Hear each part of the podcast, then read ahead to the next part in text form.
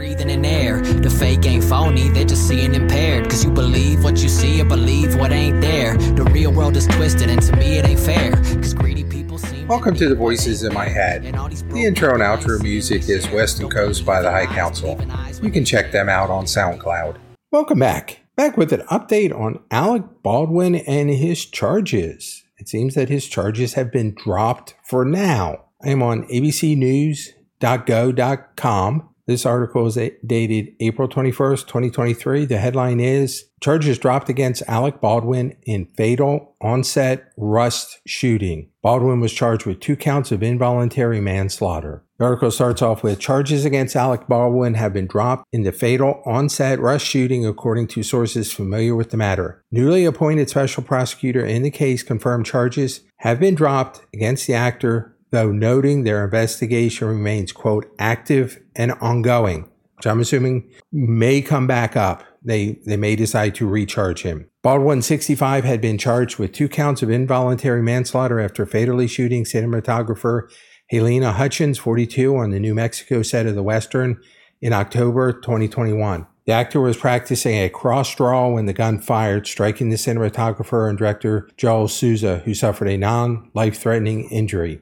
Quote, We are pleased with the decision to dismiss the case against Alec Baldwin and we encourage a proper investigation into the facts and circumstances of the tragic accident. Luke Nikas and Alex Spiro, the attorneys for Baldwin, said in a statement. The Santa Fe District Attorney's Office declined to comment. Baldwin's next court appearance in the case had been set for May 3rd. Baldwin already waived his right to appear at the preliminary hearing. He had pleaded not guilty to the charges in a court filing. The film's armorer Hannah Gutierrez Reed had also been charged with two counts of involuntary manslaughter over Hutchins' death. Gun enhancement charges filed in the case against Baldwin and Gutierrez Reed were dropped in late February. This is uh, key and I, I think may show the strength of the case. Gutierrez Reed's attorneys confirmed Thursday that her current charges were unchanged, saying in a statement that they fully expected at the end of the process that Hannah will be also be exonerated. The truth about what happened will come out, and the question that we have long sought answers for will be answered, her attorneys Jason Bowles and Todd Bullion said in the statement. Now, in my opinion, I think she's going to have a tougher time because it was her job. She she was the first line of defense to protect those guns, to make sure those guns were secure, safe, working order, and actually had blanks in them and not real bullets. And based on the charging document, which I actually worked through, I did, uh, did several episodes working through those documents, reading through them, giving my opinion. One of the statements was that she, during that day, the gun was left on a cart during the lunch break, unsupervised and earlier that morning, that people on the set was using the gun with live ammo shooting tin cans. My thinking was that someone was using the gun for the same purpose during the lunch break. It did not take out all the bullets, put it back on the cart, and she did not check to make sure that it only contained blanks and handed Baldwin a loaded gun. So I, I think her she may have a tougher time. Now I'm on another article. This is on deadline.com. Article date is April 20th, 2023. Headline is Alec Baldwin not absolved in fatal Rust shooting despite planned dropping of charges, prosecutors say. Update. So I think the they're, they're dropping the charges and saying, no, we don't think he's guilty. It's just saying we're not ready to go to trial. Because once the trial starts and they drop charges, a mistrial is declared, they can never come back and charge him over again. Like if they drop it now, they still can recharge him in the future. And once again, I'm not an attorney, that's just my understanding. This starts off pretty much with the same information. Despite a heavy day of news about special prosecutors in New Mexico planning to drop criminal charges against Alex Baldwin for his role in the shooting death of cinematographer Halyna Hutchins on the set of Rust in 2021, the actor and producer may still face charges. The special prosecutor Kari Morrissey and Jason Lewis released a statement late Thursday regarding the decision to drop his charges, saying they may be refiled after, quote, further investigation. And here's a quote from their statement over the last few days in, in preparation for the May 3rd, 2023 preliminary hearing. New facts were revealed that demanded further investigation and forensic analysis in the case against Alexander Alec Rae Baldwin III. Consequently, we cannot proceed under the current time constraints and on the facts and evidence turned over by law enforcement in the existing form. We therefore will be dismissing the involuntary manslaughter charges against Mr. Baldwin to conduct further investigation. This decision does not absolve Mr. Baldwin for criminal culpability and charges may be refiled. Our follow up investigation will remain active and ongoing. I want to jump over to independentco.uk. This article is dated April 22nd, 2023. The headline is Insiders Reveal Why Alec Baldwin Charges in Rust Shooting Were Dropped. And I'm going to skip over some of it because it just rehashes the whole case. But I want to get to what are some of the reasons or the rumors on why the case is being dropped at this point. Here's a quote from the prosecutors. We cannot proceed under the current time constraints and on facts and evidence turned over to by law enforcement in, in its existing form. Now, one of the things is they're understaffed. They've been complaining about that. They don't have enough staff to continue to run the prosecution as fast as it needs to be. And obviously, Alec Baldwin's attorneys know this and they're demanding a speedy trial. Back to their statement new facts were revealed that demanded further investigation and forensic analysis. So here's the part that I really want to get into. The prop gun Mr. Baldwin was holding when it discharged a fatal shot at Rust cinematographer Halyna Hutchins in 2021 was allegedly found to be mechanically improper. ABC News reported, citing unnamed sources. Now, if you remember when I was going through the charging document or the probable cause statement, I forget which one exactly it was called, they had the FBI forensics teams working with that gun and they were saying no everything was perfect. In order to fire this old style gun you had to cock the hammer back usually with your thumb all the way back and you cock it back a quarter a half or a full way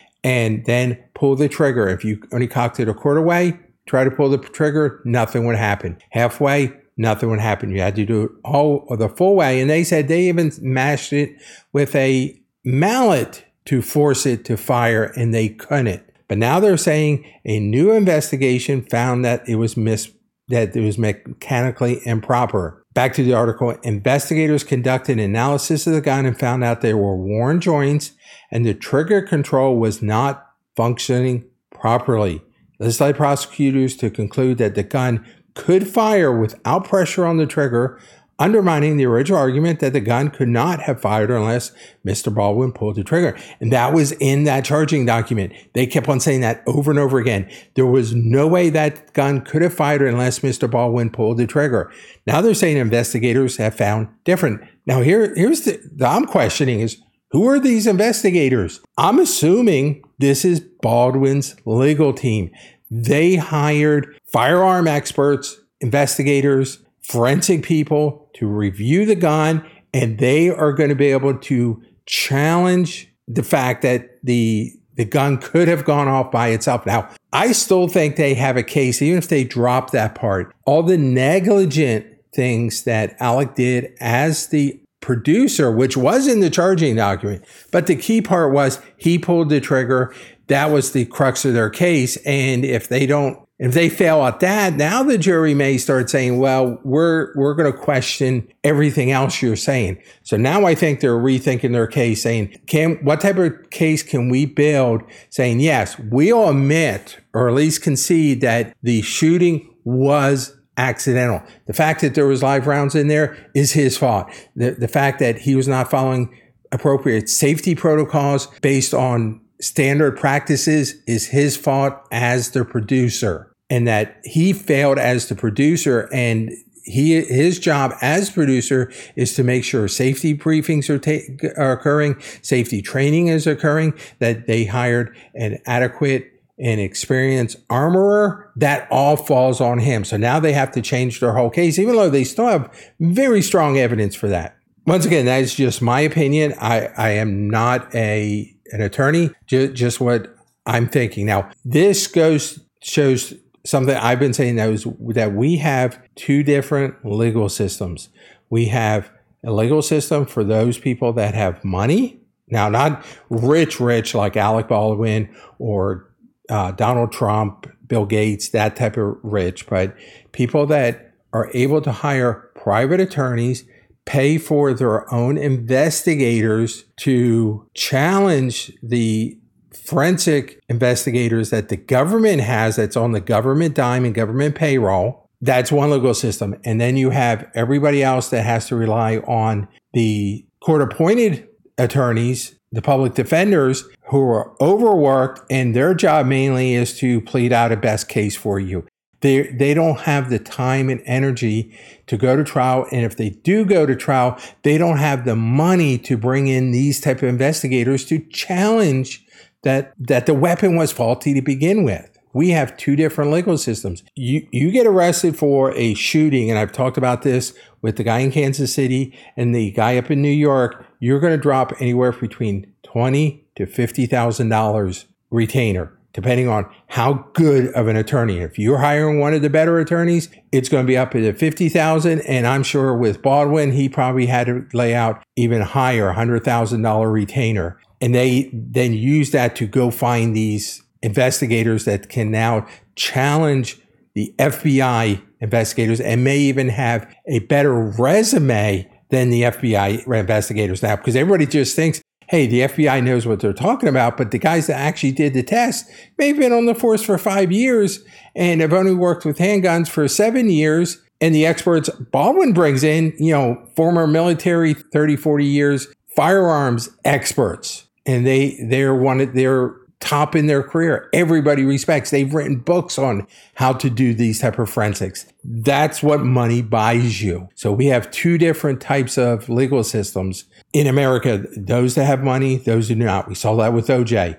OJ hired the, the dream team and he got off and many, many people think that he did it. Now, personally, I would like to see him charged. At the same time, Mr. Baldwin is innocent until proven guilty and the prosecutor is saying, we are not prepared argue that he is not guilty. We're not ready to bring to trial a case to change the presumed innocent of Mr. Baldwin. Mr. Baldwin is innocent. He has always been innocent, and he is still innocent until the prosecution is able to convince a jury of 12 or a judge, if he has a bench trial, that he is guilty beyond a reasonable doubt and at this point, the prosecutor is having a tough time with that. Now, there is the case of the civil lawsuit.